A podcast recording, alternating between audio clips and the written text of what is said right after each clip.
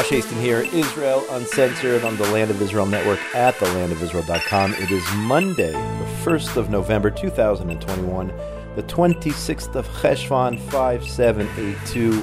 Hope you are safe, hope you are well in your part of the world. Coming to you this Monday morning from Jerusalem, the eternal capital of the Jewish people and the state of Israel, just outside the walls of the old city.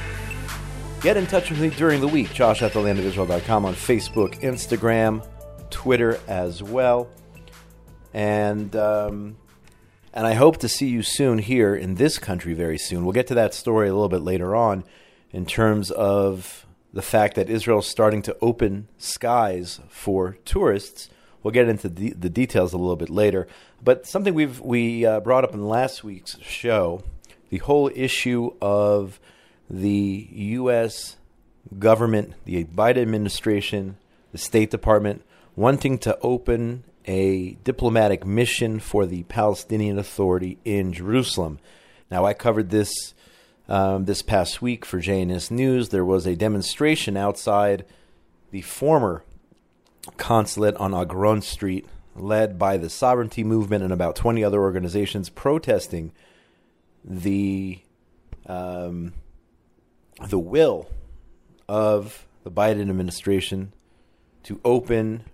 By the way, it, you can say reopen a consulate, but this would be the first time that a specific mission was opened for the Palestinian Authority in Jerusalem. And it looks like, I mean, based on international law, of course, Israeli law, American law, it looks like the Americans understand now I could be wrong, but it looks like they understand that Israel has to uh, approve such a move. And the Israeli government, really, the ball's in their court to block, to block this preposterous idea, a basically the beginning of the division of Jerusalem. That's essentially what this move would mean, either in the real world or symbolically, um, if not both but this would be a horrible, horrible decision if the Israeli government caved and allowed the Biden administration to open an official diplomatic, diplomatic mission for a foreign entity, a hostile entity, as well, the Palestinian Authority in Jerusalem, whether it's in the western side of the city or the eastern side of the city. Either way, there is no reason that this should happen at all. So again, there was a demonstration, a protest, and it looks like there's going to be a protest every week outside the old consulate building on Agron Street, um, calling on number one, the U.S. administration to get off this idea, and number two, on the Israeli government not to approve this. Uh, you know, it seems like a, it could be a small matter in, in some people's views, but I think this is a huge, huge story. We're talking about the division of Jerusalem. We're talking about undoing the Trump administration, recognizing Jerusalem as Israel's eternal, undivided capital. So the, I think this is a huge, huge story. Um, Israel Hayom newspaper reported that certain Democratic members of U.S. of the U.S. Congress are actually expected to ask President Biden not to open the consulate, a Palestinian Authority consulate in Jerusalem. Um, you had this past week a group of Republicans draft some sort of bill asking 35 Republican senators introducing a bill to stop the move. Um, up until now, unable to garner support from the Democrats, but here, according to this report by Israel Hayom, um, there was a meeting held between Democratic representatives and the Binyamin Regional Council head Israel Gantz, along with my friend Ruthie Lieberman, who does amazing work in terms of U.S. Israel ties. At the meeting, according to this report, uh, Lieberman and Israel Gantz, the head of the Binyamin Regional Council, explained that opening the consulate would send a message of support for the future division of Jerusalem and explained such a move was contrary to accepted diplomatic policy and violation a violation of Israeli and US law and also international law by the way. So some Democrats, we'll see what happens. Uh, let's see if this happens or not. Let's see who are the ones in the Democratic Party who are going to go public and making this, officially making this a nonpartisan issue. Okay, of course, opening a PA consulate would represent As I said before, the Biden administration's desire to divide the city, divide Jerusalem, illegal, even though it's an illegal move. Let's hope our leaders stick to their guns on this issue, folks. Let's hope that is the case. There's absolutely no need. If they want to open something, okay, go open it in Ramallah if you really need to have it. All right, go open it Ramallah. You're not opening it here in Jerusalem. That would be a terrible idea.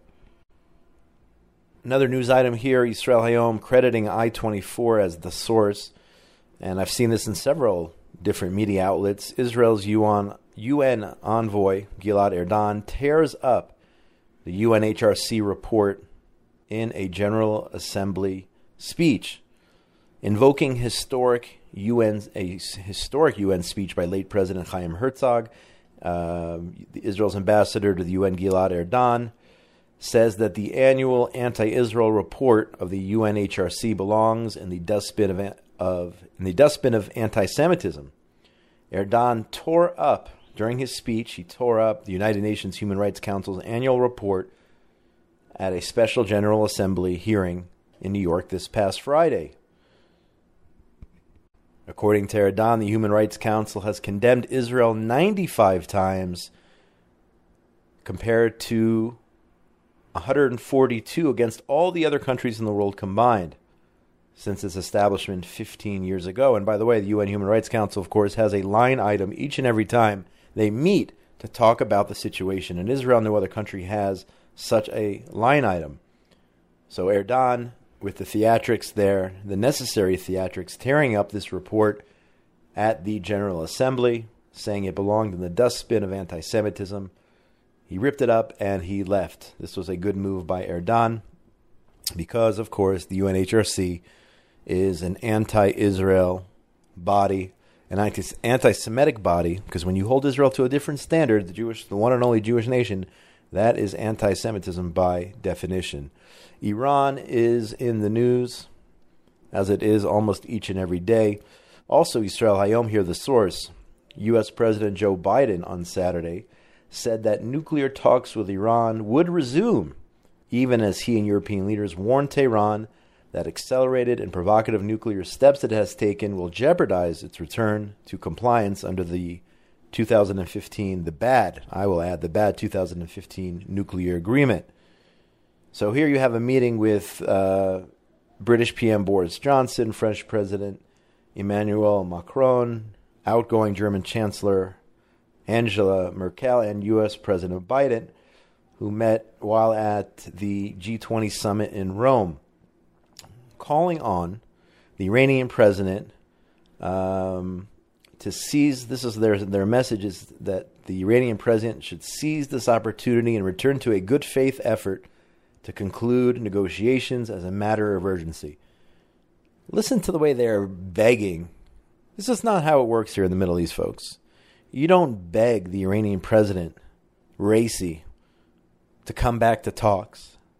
They don't respect that. And by the way, um, of course, I think it's a terrible idea if Iran returns to negotiations because the deal itself is bad. The deal itself paves a path towards nuclear weapons, even if the Iranians uphold the deal. But here you have four leaders of the Western world essentially begging Iran to come to the table, begging them. Okay, even as they admit, they say Iran is accelerating their nuclear steps, but come to the table. For what? To rejoin the bad nuclear agreement. So Iran wins here, folks. The West is groveling with them to come back to the table. Whether or not they come back, whether they rejoin the deal or not, they are still on the path towards nuclear weapons. It's looking, folks, more and more like Israel will have to deal with Iran on its own, perhaps with the support now, either directly or indirectly, of the Gulf states. But this is a bad sign to grovel in front of the mullahs or the president of Iran. That's not how you do business in the Middle East. Um, but this is this is the world we're in today, folks. This is the craziness and the mad world we're in today. Uh, the Jerusalem Post reported that uh, Prime Minister Naftali Bennett brought up former U.S. President Ronald Reagan's Star Wars program in terms of uh, a model in countering the Iranian nuclear threat. Bennett made these comments ahead of meetings uh, of meeting parties um, who want to get Iran back into the deal at the UN climate conference this week in Glasgow. Bennett said he plans on outspend. This is the plan. He plans on outspending Iran. He told the Times of London. Um, he repeated his comparison between the Israel Iran conflict and the Cold War between the U.S. and the Soviet Union. He said the parallel is what Reagan did. Reagan didn't have to bomb Moscow. So, on one hand, it looks like Bennett's plan is, as he says here, to use all our energy, our innovation, technology, and economy to get to a point where we are a number of steps ahead of Iran. All right, so on one hand, it looks like Israel is not prepared to militarily intervene and attack Iran, just like Reagan, as he says, Reagan didn't have to bomb Moscow. On the other hand, the prime minister's remarks come as the Israeli Air Force has been preparing uh, for a potential strike on Iran's nuclear program. Recent reports saying Israel is seeking the bunker buster bombs that the U.S. Air Force successfully tested earlier this month, as well as aircraft necessary to carry them. So, on one hand, Bennett says we don't necessarily have to. We could uh, we could be like Ronald Reagan, as Reagan did, using American military superiority, crippling the Soviet economy, which contributed to the end of the Cold War. We can take that approach. And on the other hand, Israel is potentially, again, potentially preparing for other methods in terms of stopping the mullahs in Iran. We'll see, folks. We'll see what happens. Sticking on the subject of Iran, Times of Israel reported that the Israel Defense Forces general tasked with countering Iran gave the military's first ever interview to a Bahraini newspaper on Sunday, hailing the ties between the two countries and discussing the threats posed by Tehran and its nuclear program. In his interview with Bahrain's Al Ayam uh, newspaper, Major General Tal Kalman said Israel preferred a diplomatic solution to halt Tehran's nuclear ambitions, despite Iran's current intransigence, excuse me, on the matter. That's a hard word but warned that Israel was pressing for other scenarios should those negotiations fail, apparently alluding to a possible military strike. Kalman said that Iran's nuclear program represented a threat not only to Israel, but to the entire world. And for those of you listening to this program, that is the reality. It is the little Satan first, that's what they call Israel, the Jewish state, and then is the big Satan, the United States, and really the rest of the world, the Gulf states, and everyone else should be nervous about Iran, should do what has to be done to disable uh, the Iranian terror threat and the Iranian nuclear threat. Transigence, that's the word, if I got it wrong before. Here on the, uh, on the local scene, Israel National News is reporting possible ties to Hamas between a Knesset party within the Israeli government. Question mark. The the organization, and they do amazing work. Ad Kan, they go undercover and expose the haters of Israel. The Adkan organization, together with the Choose Life Forum for Bereaved Families, revealed over the weekend on Channel 13 how elements in the Islamic movement, who are also senior members of the United Arab List Party, helped and, and helped draft the party's coalition agreement, acted to transfer funds to Hamas through a nonprofit organization. The investigation shows that Razi Issa, a senior member of the UAL party, who serves, among other things, as chairman of the Islamic Movement's General Assembly that sets the UAL's list for the Knesset, and as a member of the Shura Council, he visited Gaza as his position uh, of director of this nonprofit organization. And during his visit, he met with senior Hamas officials who publicly thanked the organization for its contribution to Gaza. So here you have a potential connection between the United Arab List, again, again, that's a member of the Israeli government run by Mansour Abbas, okay, between his party, okay, and Hamas. There's a according to Adkan, there's a connection there between. It's crazy. A party in the Israeli government, of course, Mansour Abbas denying this connection, saying a connection between his party and the United his party rather, and Hamas doesn't exist. um, even as a senior United Arab List official, was documented at a conference in Gaza with a senior Hamas terrorist. Abbas said, "This is his his argument, and it sounds really weak." He said, "You can." He said, "You too can be with someone you do not know or have not invited, as if there was, you know, some chance encounter, like his his guy here, who helped put together the Knesset list for the party. Okay, maybe just happened to be in a room with some Hamas members, and he didn't know about it." Uh, maybe he wasn't invited. He just was there. He could have been there. Maybe he wasn't there. He didn't know he was there. It sounds like a Jackie Mason routine here. It sounds like a Jackie Mason skit. This whole nonsense. It sounds like, but it's it's really a pretty weak defense. So here, Ad Kan saying, again, a party in the Israeli government with potential connections to senior Hamas members. Crazy world, folks crazy world we are living in. Uh, Israel National News reported today that an Arab terrorist. Here's listen. This is you want to talk about taking advantage of Israel being nice. Maybe you could say being weak. Unfortunately, an Arab terrorist from Gaza was arrested recently in connection with a string of arson attacks in central Israel. Israeli mil- military censors cleared the man's identity for publication this morning revealing that the, a 29 is a 29 year old. I'm not even going to mention his name. He, a resident of Khan Yunis, which is in Gaza, he was arrested on suspicion that he carried out a number of arson attacks in the Israeli central city of Ramleh. That's not too far away from Ben Gurion Airport. So how did he pull this off? Well, he entered.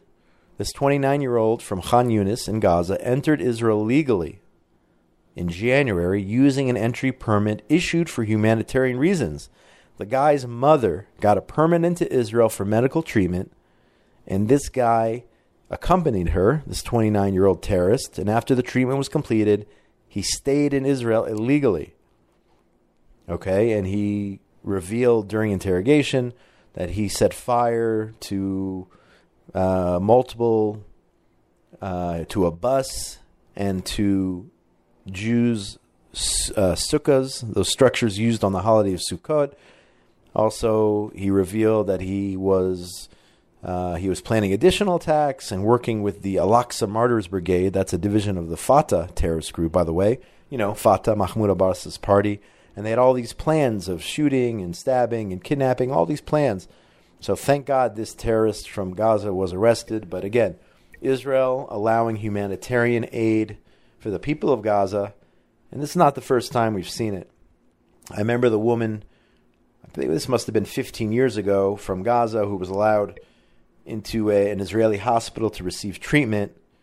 And then she had plans of detonating a suicide, uh, becoming a, a homicide bomber, if you will, in that very same hospital, taking advantage of Israel's humanitarian um, permits and carrying out a bombing. So she was caught, and thank God this terrorist was caught as well. But, uh, you know, ironic that Israel gets accused of all these different horrible things of carrying out genocides and apartheids and all this other stuff, when in fact Israel is allowing humanitarian assistance to these people, and some of them, like this terrorist, take advantage of it and carry out arson terror attacks in the middle of the country uh, after his mom got treatment in an Israeli hospital. Just insane. So I started the show off by talking about the fact that Israel was now reopening its uh, its borders, if you will. Uh, this takes effect today, and again, it's it's very complicated. Uh, from what I understand, I understand there was some craziness last night that it almost didn't happen, but according to this report, today on Monday, Israel reopened. Uh, you are allowed to fly to Israel if you are a vaccinated tourist. Uh, several hotels are opening up today as a result. And there are all these different rules. And I'm not going to go through all the rules. You're going to have to look them up online. But uh, tourists who are fully vaccinated, one or two weeks after the second dose, depending on the vaccine, all these different criteria. The vaccine had to be approved by the World Health Organization, all these different criteria. We're not going to get into the specifics. It's very confusing and very complicated. But in theory, this sounds like the beginning of tourists back in Israel, which is huge because it's been over a year and a half, really. Um, other than those who had immediate family here, everyone else not allowed into Israel. And please God, the tourism industry will um, will make a comeback after such a hard hit as a result of the coronavirus. Our weekly anti Semitism report here Israel National News reports that vandals broke into a frat house in Washington, D.C. at um, George Washington University and apparently damaged a Torah, a Torah scroll, and other Jewish books. Um, the Jewish on campus group, which was m- made aware of the incident, uh, revealed this to the media and released a picture of the Torah scroll, which was torn up and covered in bleach or some kind of laundry detergent. This is what's going on in universities in the United States, or at least at one university here, George Washington University, breaking into a synagogue and vandalizing and desecrating and destroying a Torah scroll. Uh, we are horrified. This is the uh, the president of the university, Thomas LeBlanc, condemning the incident, saying, We are horrified to hear that a predominantly Jewish fraternity at George Washington was broken into and vandalized, and their Torah was destroyed. The school is working with local police, he said. So there's your weekly anti Semitism report. I mean, we talk about anti Semitism all the time. Unfortunately, I think it's uh, sad that anti Semitic attacks, which take place in Israel, are not called anti Semitic attacks because they happened here but they are. It's um, different individuals sometimes, but here it's the jihadists carrying out attacks on Jews because they're Jews, like the daily rock throwing which takes place here. Those are anti Semitic attacks. I don't know how else to define those. You can call them terror attacks if you want, but let's not downplay them and not count them as anti Semitic attacks just because they happen here in Israel. That's my opinion. I've talked about this before. Switching to the positive Jerusalem Post reported yesterday that Israel's Oravax Medical uh, company announced that it has received clearance from the South African Health Products Regulatory Authority to begin enrolling volunteers for a phase one clinical trial of its oral COVID 19 vaccine. Oravax Medical is a subsidiary of Oramed Pharmaceuticals run by Israeli CEO and a friend of mine, Nadav Kidron. This is amazing stuff. The company was founded based on technology developed in Jerusalem's Hadassah University Medical Center. Amazing. All right, so they are starting clinical trials on a an oral vaccine made in Israel. Okay and they believe, and Nadav Kidron here is quoted as saying they believe that the vaccine candidate could offer an exciting potential solution to the COVID pandemic, whether as a booster or for the unvaccinated. And according to Nadav Kidron, this vaccine should be much more resistant to COVID 19 variants. This is Israeli technology. Trials being conducted in South Africa. I don't know if that means that they're going to introduce the product after all the trials are done in South Africa first but if that's the case, um, I mean, if you live in South Africa or anywhere else really, and you are an Israel hater, and you think that Israel is an apartheid state like your country, South Africa, used to be, don't get involved in this vaccine trial. Don't take this vaccine once it's approved. Don't be a, crip, uh, a hypocrite. If you are a BDS anti Israel hater, do not take this Oravax oral COVID 19 vaccine because then you would be an absolute BDS hypocrite. You can't you can't do it. You can't call out Israel, accuse Israel of being an apartheid state and boycott our products and then take or utilize any technologies that come out of Israel or anything that that helps you uh, and helps your health and helps the health of your families. Don't be a hypocrite, folks. If you're a hater, stay a hater and stay away from any of these products. And while you're at it, of course, throw away your laptop and your cell phone and everything else because most likely that was also made in Israel. Finishing off today's show, 20,000 runners participated in the Jerusalem Marathon and the other various runs which took place in the city, the capital city, this past Friday. Of course, they had the full marathon, the half marathon, the 10K, the 5K, a family race, uh, 800 meter community race, whatever race uh, which took place or, or, you participated in. Congratulations to all of those who ran.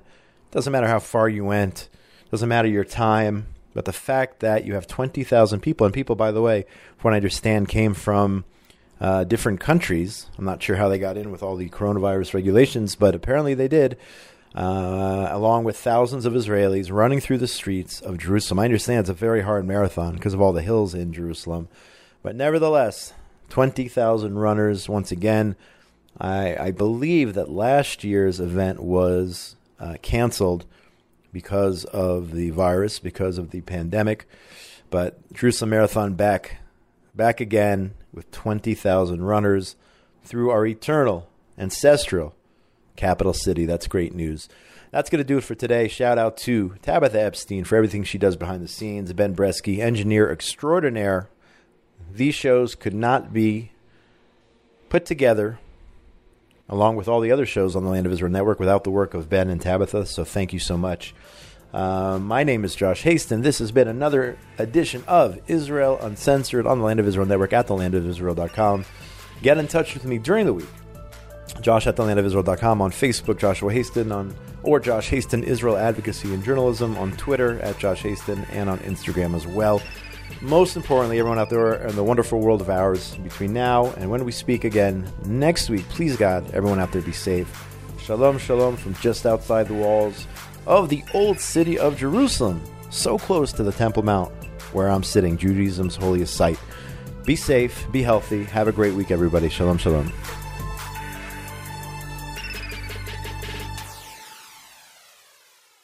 We believe and affirm that the Messiah will come, says the Rambam in the 12th of his 13 principles. If he delays, wait for him. He will surely come. Now, I wouldn't presume to know how this story ends, but I've been telling it since what I see to be the beginning. I'm Rav Mike Feuer, and this is the Jewish story. Listen to The Jewish Story with Rav Mike Feuer on thelandofisrael.com.